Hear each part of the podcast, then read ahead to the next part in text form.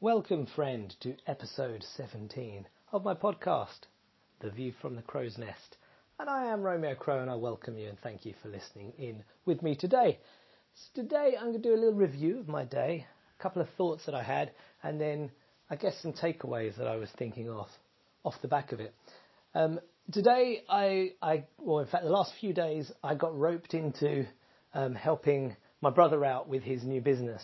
Um, I had actually mentioned this about a week ago, and uh, I had said on the podcast that I wouldn't be helping because I had other projects on, and um, he asked me and lent a bit of emotional pressure on me, and I relented and said yes, I'd help. But that leads on to the kind of second part and the third part. So he has put together um, a team. In fact, he sold his business a few years ago, and a couple of guys that used to work with him on that business have come on board for this one, along with his um, co-creator of this uh, business. So there's now kind of team of four of them, and um, they've got some excellent skills and experience between them, some very high-level skills and experience, and they've got some external developers working on the, the website and whatnot.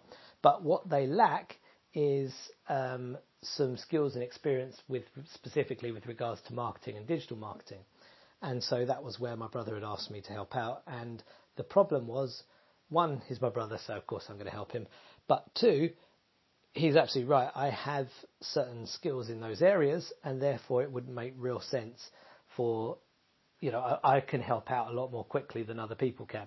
And this got me to thinking today that all of us um, have again a unique set of skills, a unique set of experiences that have given us some expertise and some knowledge in something. The problem is most of us, most of the time, don't realise that because we either take it for granted or we, we've had those skills for so long or those ideas for so long that for us they just seem normal. But what we forget is to other people they are so beyond normal, they're so highly valuable.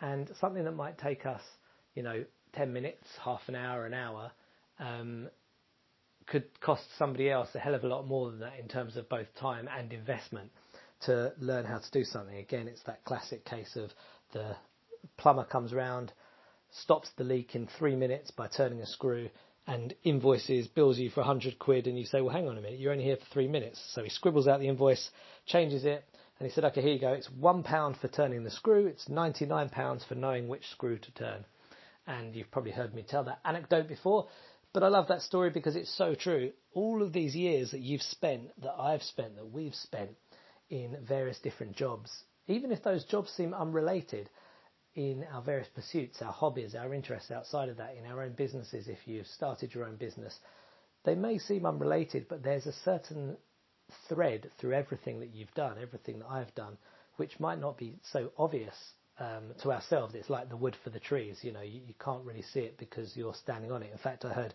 the anecdote put um, by Daniel Priestley, who I really, really like, and I suggest you check out if you're interested in entrepreneurship.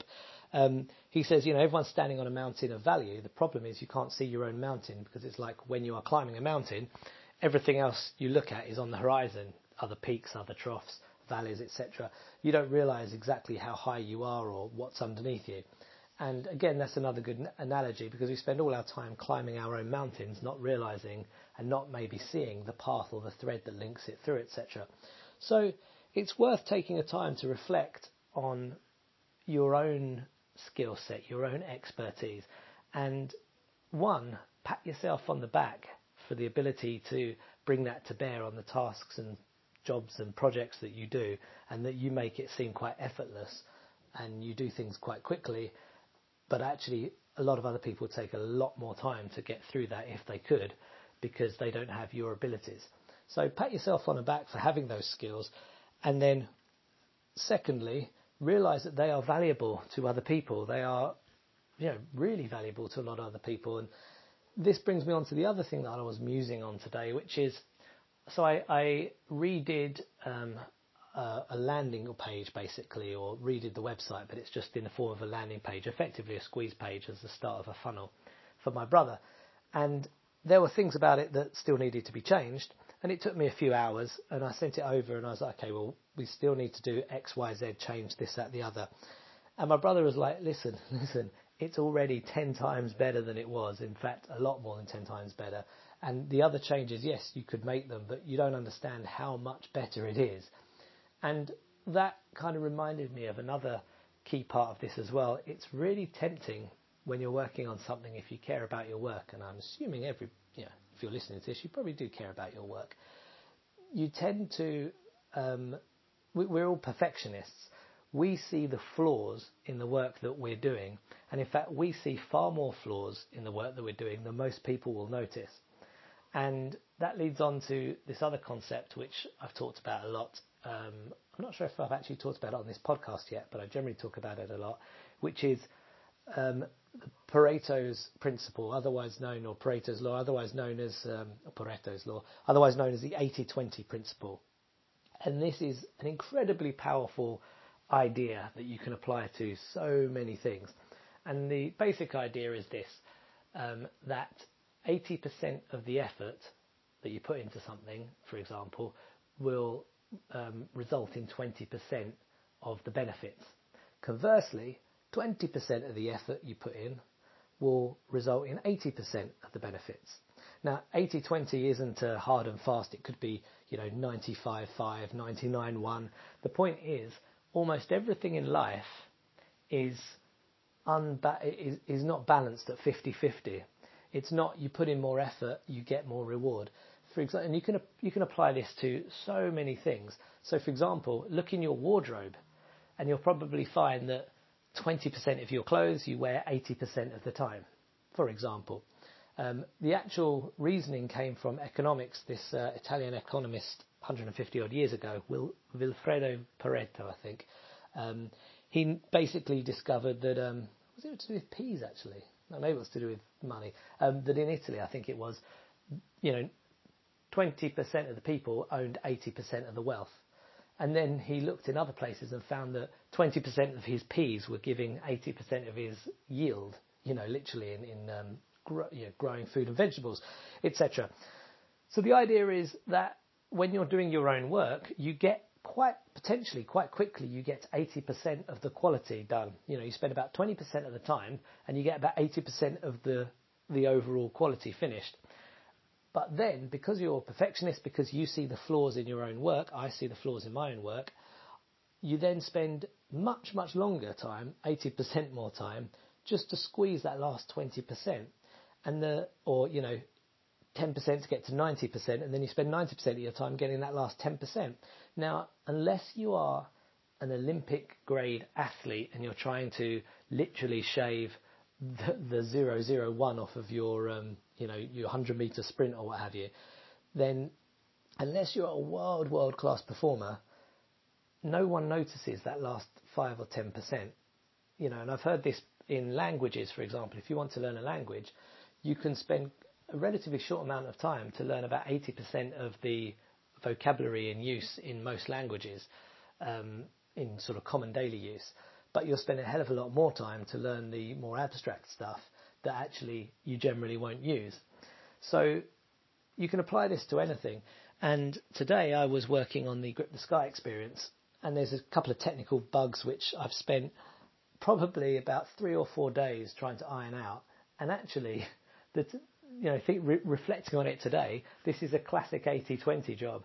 You know, most people won't even notice if I took out this particular functionality that I wanted. They won't notice that it's missing because it's not missing, it's just a nice to have. But I want it, and I notice it's missing, and I notice that I can't quite get it right.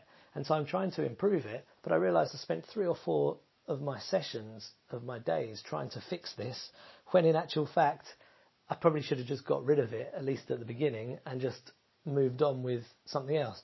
So this is a reminder to myself, a reminder to you that twofold. Number one, you are standing on a mountain of value. You really have some expertise and you might not realize it, but a great exercise will be to really work out what that expertise is. And then a second exercise is how you can benefit other people with that expertise, how you can give value. Um, and it doesn't have to be financially, you know, one for somebody paying you for it. There's plenty of ways that you can help other people and give value with your expertise. But try and discover that really valuable exercise.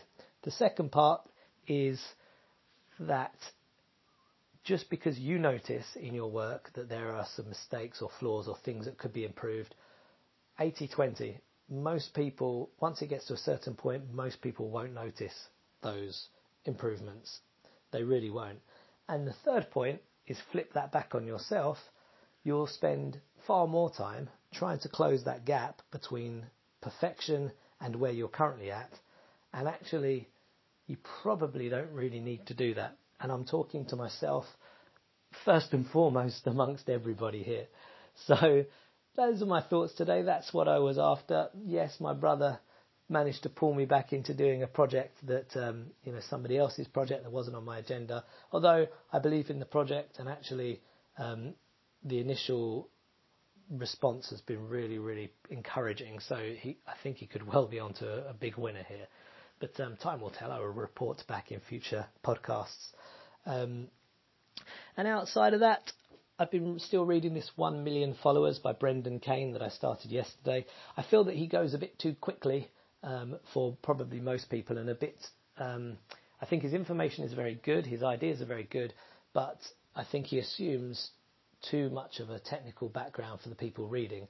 Fortunately, I have at least uh, some idea of what he's talking about, so I'm able to follow and understand the concepts and the reasoning behind it. But I think a lot of people might struggle, which is a shame because I think I'm only three chapters in, but I think there's some high quality stuff in there. Um, but principally, so far, three chapters in, it's definitely helped me to remember that, again, like anything in any business nowadays, or any days really, there's two sides to it. One is creating a great product, and the second one is engaging people so that they want that product. And the underpinning part of all of that is relationships. It's all about relationships. And uh, the days of just broadcasting out there to people and assuming people will react and buy, uh, I think, are long gone and also a bit soulless. So moving forward, I mean, I've already been doing this for the last bunch of years, but it's a, a reminder that I'm on the right track. It's about building those relationships, and if that means less people that I'm speaking to, but a higher quality, I'm happy with that. Um, so consider how you might use that if you're in business, how that might affect your business, and there's plenty of um, books and ideas that will go far more into depth about that. Um, particularly, I would recommend Daniel Priestley, who I mentioned earlier, his book Oversubscribed, or his first book Key Person of Influence. I think are two almost fundamental books to read if you're going into business um, now for yourself, or in fact, if you're thinking of, um, you know, monetizing in some way your uh, mountain of value. So if you want to know any more about any of that, if you want to ask me any questions, if you want me to cover anything, if you want me to uncover anything, then please do come and see me on Twitter at Romeo Crow. As always, I would love to hear from you, and I massively appreciate you taking your time to listen to me rabbit on. I hope there was something of use. Um, have a great day. Take care. Bye.